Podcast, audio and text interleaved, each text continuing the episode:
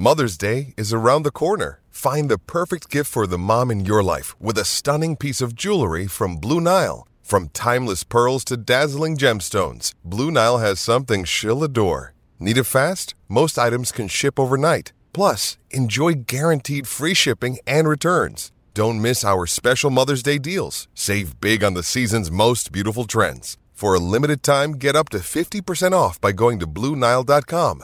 That's BlueNile.com. Another day is here, and you're ready for it. What to wear? Check. Breakfast, lunch, and dinner? Check. Planning for what's next and how to save for it? That's where Bank of America can help. For your financial to-dos, Bank of America has experts ready to help get you closer to your goals. Get started at one of our local financial centers or 24/7 in our mobile banking app. Find a location near you at bankofamerica.com/talktous. What would you like the power to do? Mobile banking requires downloading the app and is only available for select devices. Message and data rates may apply. Bank of America N.A., member FDIC. Marinaro, The Sick Podcast.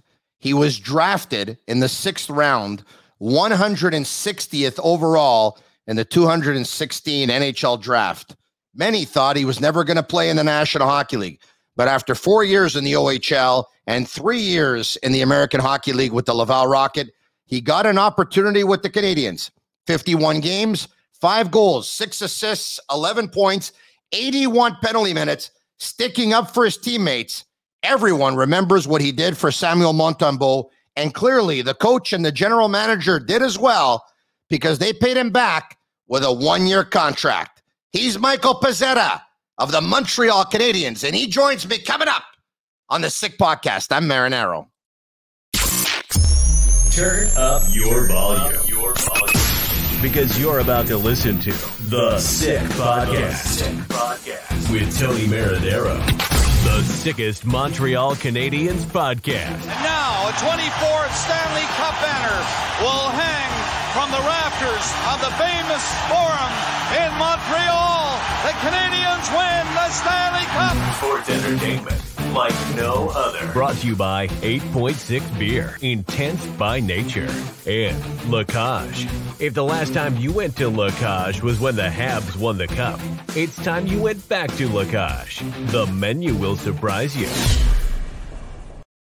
Marinaro, The Sick Podcast, brought to you by 8.6 Beer, intense like Michael Pezzetta by nature, the beer for those who follow their instinct and live their passions in order to make their mark. And La Cage. If the last time you went to La Cage was when it was called La Cage au Sport, that was a long time ago, it's time you go back to La Cage, because the menu will surprise you. It no longer surprises me. He took a lot of people by surprise by his heart, his work ethic, his determination, and it's paid off. It got him to this point, and it got him a contract renewal as well. He's Michael Pezzetta of the Montreal Canadiens, and he joins me on The Sick Podcast. Mike, how are you? I'm doing well. Thanks for having me. That was quite the intro. Thank you very much. Back home, are you in TO? Yeah, back home in Toronto now. I went on a little trip and then spent some time in Montreal, but I've been back home for like 3 weeks now. All right, okay. So any vacation this summer? Anything for you? Anything lined up? Well, me and my girlfriend, we'd gone to France and Italy. We did a week in France and then 2 weeks in Italy. So we did that right after the season. So we had a good time there. It was my first time actually in Italy, and it was a good time. Now, of course, for the record, you are Italian, right? Yeah, I'm Italian. I guess my nonni were born there. My parents are born here. So what would that make me, second or third generation Canadian? Yeah. So Italian. Where are these Italian origins from? So my nonni on my my mom's side are from Trento, and on my dad's side, they're from Udine and Sicily. All right. I'm Sicilian, or at least my parents are. I mean, well, I am. I mean, they were born in Sicily, but I was born here. But I've been back to Sicily probably about 7 or 8 times. Where did you visit in Italy? I'm curious. We did Cinque Terre, Florence, Rome, and Sorrento. Did about 3-4 days in each place. Sounds like a pretty nice trip, huh? Oh, it was beautiful, and the food was amazing, and definitely see why everyone likes it there. Did you pick up any Italian words? How much Italian do you know or you don't know?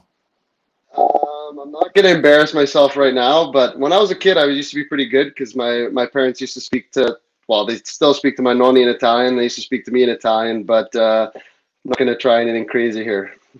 That's pretty cool. Mike, once again, good for you, everything you were able to accomplish this year. Sixth round pick, I talked about it right from the start, 160th overall in the 2016 draft, 4 years in the OHL, 3 years in Sudbury, and the last season you moved over to Sarnia. This is what your coach had to say, your coach from Sudbury, regarding 10 Pezzettas. Let's see if we can bring it up. If you could have 10 Pezzettas on your team, I'm sure any coach would. Former Sudbury Wolves coach David Matsos said that. Is that that's pretty cool, huh? Yeah, Matty's a really good coach and a really good person. Had a lot of good memories from Sudbury and junior hockey, and just kind of the same player I was now. Just put my work boots on and came to the office every day and did my job, you know. So I think I got a lot of respect around the league and from my coaches and fellow teammates for doing that. So no one could ever count out my work ethic, that's for sure. Mike, at what point did you say to yourself, I'm going to do it, like I'm going to make the jump to the big league? Is it something that you think about and is always in the back of your mind? Is it something that you personally didn't think about because you didn't want to put that added pressure? Did you just say, let's just stick to the plan and work hard? How do you approach everyday life and how do you approach your professional career? I think for me, it was just every day was try to play in the NHL. I mean, I think that's every kid's dream. And from when I was a little kid, I always told everybody that I was going to play in the NHL one day. And obviously, that's a reality now, but it came down to just coming and working just every single day and just doing little things and trying to just do more than other people every single day to build my skills to where they want it to be. Growing up in minor hockey, I was always a really good player. I mean, I was a first-round pick to Sudbury in the OHL, and then came across some road bumps there, but then got drafted. Maybe had a slower third season, and then really picked it up my fourth year. And coming to pro, it was a grind, you know, in and out of the lineup all the time, fighting for your spot. I got sent down to the East Coast at one point. So just like mentally staying strong and just always believing in myself and believing that maybe not everybody gets an opportunity, but chances are you're going to get an opportunity at some point. And if I've done everything right to be ready for that opportunity, I can succeed. You know what I mean? Yeah. At any point, did you ever stop believing? Like when you got sent down to the East Coast Hockey League, it's easy to say, man, what in the world is going on with my career? Did any of those thoughts ever enter your mind at all? And if so, how were you able to get back on track? I think a pivotal point for me was probably my second year. There was a point where I had been scratched probably 7 or 8 games in a row, and we were on the road. It was a little bit of a longer road trip, and it's just I was the only guy bag skating. All the other guys were playing, and it had been tough. I was just like, just couldn't understand why I wasn't playing. I felt like I was doing the right things. I was working hard, doing all those things, and I was just sitting there, and I was sitting on the bench, like catching my breath after just doing a wrap. It was pretty tiring, and I was like almost like broke down a little bit to myself, like, and I just remember sitting there like, I just never want to feel like this, you know, and I just felt so down in the dumps, and it's just like, I'm just working so hard. It's just not like nothing's happening. You know, I'm not getting those results. I'm not getting those chances. And I just said to myself, like, it was just tough. And I was just like, I just don't want to feel like this anymore. And I just got up and it was like, okay, push harder. Whatever you're doing is not hard enough. It's got to be harder. And I just kind of built myself up from there, built up some energy, and then kept it going. Now, talk to me about the moment you found out that you were going to play your first game with the Montreal Canadiens. If you can relive that moment with me from the second you found out that you were going to play that first game, how you got the news, how you felt about it, who were the first people that you shared it with. Just take me through the entire day and the entire night, the entire game, if you can. Yeah, so I guess when I got called up, we had just had our Halloween party in Laval. We're supposed to have 2 days off, so definitely had a little bit of fun at the Halloween party. And next day, I was just kind of relaxing, and I get a call from a California number, and I was like, "Oh, California number? That's a weird number." And then I'm looking at it, and I was like, "Oh, I realize it's probably JF. Like he was in California coaching, right?" And then I pick up the phone, and I was just like, "He told me I got called up, and I was there with my girlfriend, and we were just like super excited, and I couldn't believe it." And then first call went to my parents for sure and my brother, and just let them know that I got called up. And then I texted all my buddies, let them know before the news was going to break on Twitter or something. So then from there, next day, first practice, and then I find out I'm going to be playing against Detroit the next day. So I just try to text all my buddies and my family and try to get them tickets. So I ended up, I think maybe 30 people ended up coming down to Montreal, and it was just surreal. Like, we won the game, which was great because obviously the Canadiens weren't off to a good start. So it was just fun to be able to win that game and then to be able to celebrate with everybody and really enjoy it, you know? And I felt like I had a good game too. So it was just a surreal experience. If there's one moment I would say that stood out from your season more than the others, I think it was really appreciated, obviously, by your teammates. And I know the fans, you talked about Twitter. Everyone was on Twitter all over it. I mean, you were a rock star for doing it, but you stood up for goalie Samuel Montembeau, who was run by Zach Kassian. And if we could just have a quick image of what happened right after, there you go. You and he tussled, and that's the aftermath right there. But, I mean, obviously, the guys love you, and you would think it's the logical reaction that a player should have when someone takes a liberty on one of their teammates, but not everyone does it, and somebody has to do it. And talk to me about how important it was for you the second that you saw Montembeau get run over to step up and say, I got to do something. Yeah, I mean, the minute he got hit there, I kind of knew that I needed to do something, especially nothing had happened on the ice, and there's circumstances, it is what it is. But I was I'm the guy that's on the team that it's not that it's my responsibility, but it's I need to step up here, you know. And I just was waiting for my chance to get on the ice and match up with him. And then I matched up with him at the faceoff, and I let him know, I was look, we got to fight here. And he didn't necessarily want to fight, not because didn't want to fight me. It was just the third period, and I had been quite a while since the hit, and I was look, this puck drops, I'm going to jump you, I got to fight you, and whatever, we fought. And I think it's just a matter of, it's a respect thing, you know, I'm letting the guys know that I'm going to stand in there and take on anybody in the league if they're taking liberties on the guys, you know. And I just want to protect them and make them feel more comfortable out there. Did anyone say anything to you after the game? Any one of your teammates just come by, either give you a tap or say something to you? Yeah, all the guys gave me a tap, and I think Monty came up to me in the locker room after and said thank you as well. I think that's something that all the guys do. When someone stands up for a teammate, I think everyone gets in there and definitely give a thank you and a little stick tap on the shin pads there to say that you appreciate what they did. Obviously, it's not easy taking on some big guys and getting in the fight sometimes. So I think everyone respects when someone stands up for someone. Speaking of not easy taking on big guys, here's an image with you and one of the biggest guys in the National Hockey League, Ryan Reaves. So if I understood what you did versus Kassian to come to Montembeau's defense, I have to ask you, Mike, now that you and I are friends and we're close here and we can have a laugh, what were you thinking? Honestly, I just got called up. We played Detroit. I think it was three games. We played Detroit, Boston, and then we were in New York, Madison Square Gardens, right? So in Detroit, I get my first point in the National League. So I'm obviously super excited.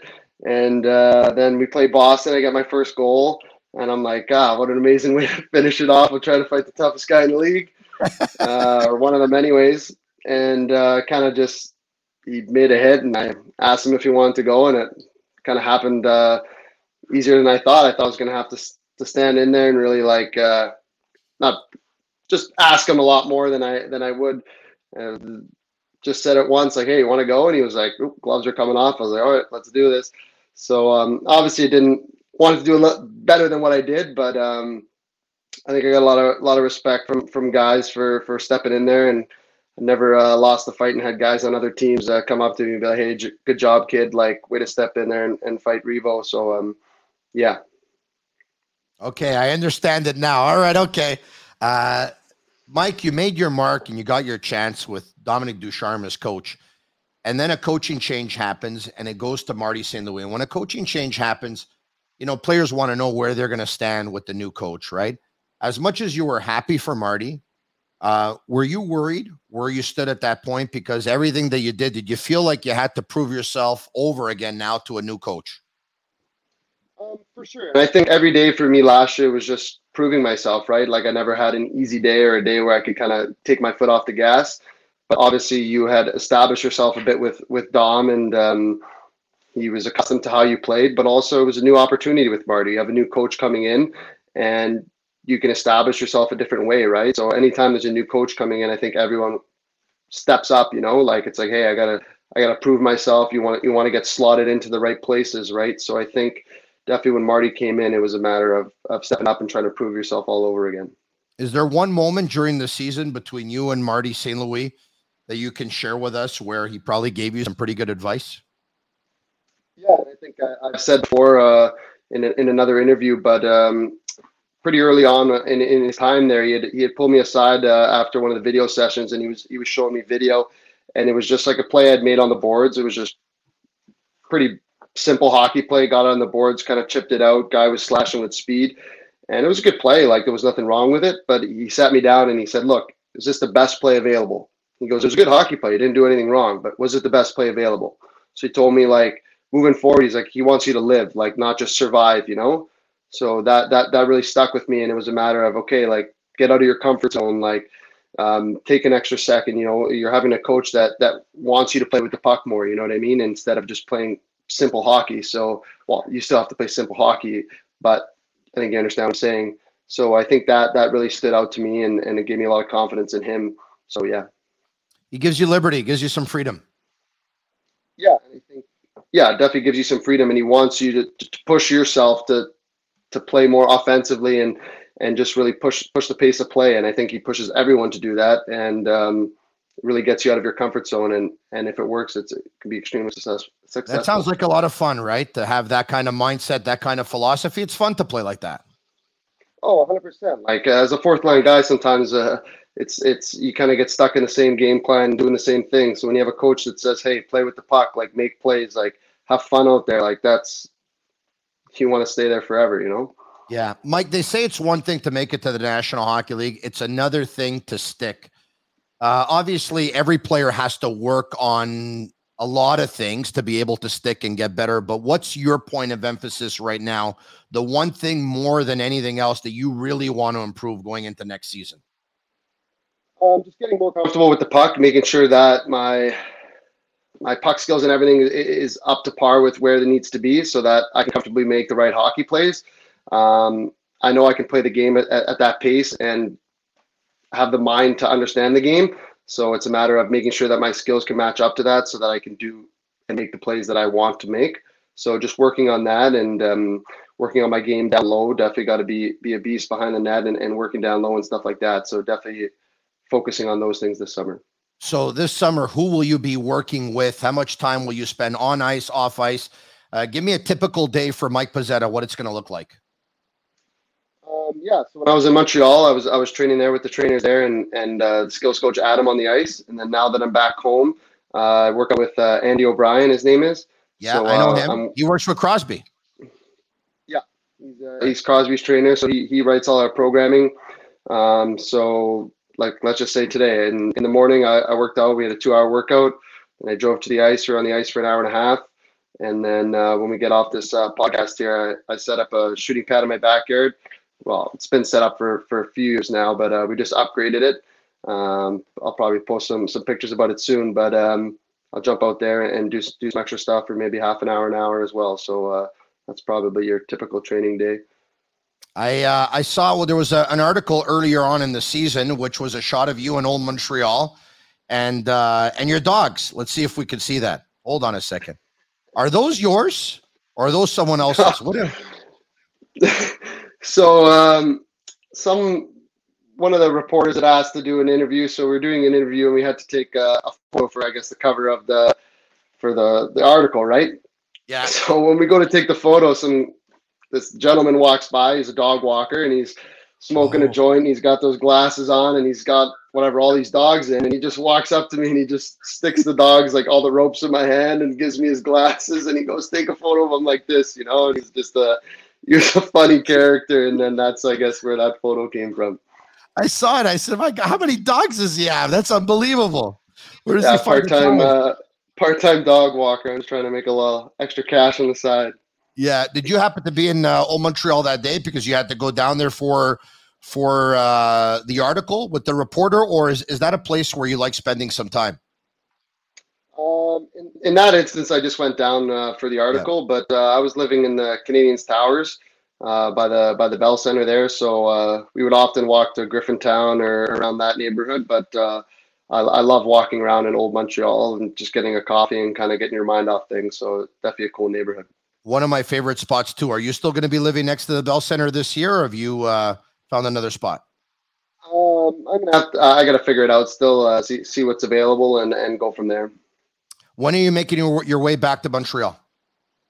Hoping to come back at the beginning of September, kind of settle in and get ready for camp, start training with some of the guys and getting back on the ice with the guys. So I think that's the plan right now. As a guy who was able to live it and being drafted once again back in 2016, Montreal played host to the draft. It was just over 1 week ago. Did you watch? Yeah, I was watching in the basement with my parents and then one of my buddies. Definitely a crazy start to the draft, and it was fun, exciting first round for sure. When you saw that first pick being named, the player Slavkovsky looked like he was a little bit surprised when he looked over to his family. But what were you watched something like that? Are you thinking about when you got drafted, or how are you living that when you saw him get drafted like that? Yeah, I mean, those guys were maybe in a little bit of a different position than I was. I was kind of sweating it out on the second day there. But yeah, you definitely bring yourself back there. It was such an impactful moment and such a just exciting moment for my family and all my friends when I got drafted and coming home and seeing all my friends. So it definitely puts you back in that position and those emotions kind of flood back into you. So I'm excited for all those kids, and they have a bright future ahead of them. And it's cool to see them go through that, and now they get to experience it as well. Couple of very quick questions on some of your teammates. All right. The one teammate more than others, with all due respect to others, that did something this past season and you looked at it and you said, wow. I did something on the ice. Yeah. I think Cole and Suzuki, obviously, when you watch either of those guys play, like there's a couple times in a game where you're just sitting there and you're just like, wow, like, did they really just do that? And I think just watching from the bench or seeing it up close, it's fun to see those guys kind of just play hockey, have fun, especially in the second half there, and definitely gets you excited for the future. Who's got the best style on the team in terms of fashion? The best style. I got to go with Hoff or Perry. They both had some good style and some expensive taste, so it was nice to see what those guys put together. The worst style? I'm not sure. All the guys are pretty good. I mean, there's your classic cop-out answers. You say Jake Evans to everything. So I don't think he has the worst style though. But no, all the guys are pretty good. Funniest guy on the team? Probably Gally. I think he just is constantly making guys laugh and saying silly things. And Wides is pretty hilarious too. And I think. Having those guys definitely lightens up the room. One player not named Connor McDavid. Now I'm going to go outside of your team and look at the National Hockey League. One player not named Connor McDavid that you just watched play this year against live or on television that you said, oh my God, wow, this guy can bring it. Braden Point. I just remember playing him, and it was a couple times we got out there together and just trying to D up on him and play against him. It was like, wow, this guy's just an incredible hockey player, and you can see he just kind of reads off everything, heads up all the time, just making good hockey plays. And it was definitely tough to play defense with him. Mike, where do you, and I know it's all going to play itself out at camp, and not only at camp, I mean, every day is, you got to have to prove yourself every day at practice and stuff like that. But where do you see yourself going into the season? I think I see myself as obviously a member of the team and hopefully as a fourth line left winger, right? So yeah. I'm going to do everything I can so that I can come into camp and be ready to earn that position. I mean, it's definitely not just given to me, that's for sure. So I think I got to come in, have a good camp and do the right thing. So I'll be ready to do that, and we'll see what happens from there.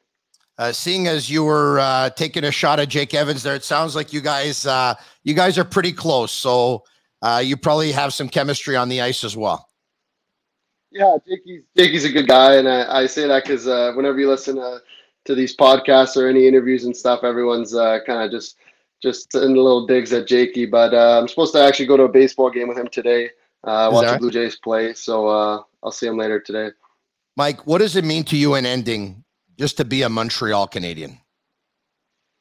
Oh, I mean, just, there's so much history, and it's just an honor to put that sweater on every day. And like I've said in the past, it's just when you get to put the Montreal Canadiens sweater on, it's like you're putting history on, you know, and you just want to go out there and you just want to give everything you have to make the fans proud and to make the organization proud, and that logo on your chest, right? So I think for me, I just take a lot of pride in putting that jersey on every day, and definitely appreciate or what's the word I'm looking for? You really value that you're able to do that. Like, and Saturday night at the Bell Centre, Hockey Night in Canada, it's like, what's better than that? Do you realize how much of a fan favorite you are for a guy who's not a point per game player, a guy who's not a 40 goal scorer, a 30 goal scorer? Do you realize at all just how much fans appreciate you? I definitely was starting to realize by the end of the year, just a lot of support from all the fans, and I can't appreciate that enough. And they definitely made the transition to playing in the National Hockey League a lot easier for me. And I just try to go out there and make everyone proud of me, my family, my friends, and all the fans. And just that support goes a long way. I know it's a tough market to play in sometimes, but when the fans have your back, it goes a long way, and I really appreciate it. Wasn't there a shootout attempt at one point? I was like, let him score this so the building could come off. Oh, I know. I was like, oh, the roof is going to blow off this place if I score. And I mean, I was 50% in the shootout in the AHL. And I mean, I think I had the goalie. I think my stick flexed too much. I was too excited, and then I kind of just pushed it wide. But pretty sure I had the goalie beat. Just so close. I wish I scored that. Mike, I'm sure you're going to score several others going forward. You're going to score a goal in a shootout next season. I feel it, Mike. I wish you that and much more. Hey, have a great summer. It sounds like you're going to be busy. It's going to be a hardworking summer, but that's just who Michael Pezzetta is, right? All about hard work. I hope you enjoyed this as much as I did. Thanks for taking the time with me today. Yeah, thanks for having me on today. I had a great time, and look forward to next season. The best podcast you've been on in the last 24 hours is? The Sick Podcast. Thanks, Mike. Have a great day. There you have it. There's Michael Pezzetta of the Montreal Canadiens. I'm Marinaro. You can follow us on Facebook, Instagram, and Twitter, and check us out. And of course, subscribe to our YouTube channel, and you'll be notified as soon as we upload an episode or we go live. Mike Pezzetta, what a sick hockey player.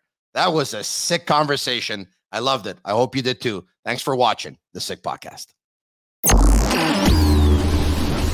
And that's a wrap. Hope you don't miss us too much until next time. Follow The Sick Podcast with Tony Marinaro on YouTube, Instagram, Facebook, Google Play, and Apple Podcasts. The Sick Podcast is brought to you by 8.6, Intense by Nature, and La Cage. If the last time you went to La Cage was when the Habs won the Cup, it's time you went back to La Cage. The menu will surprise you.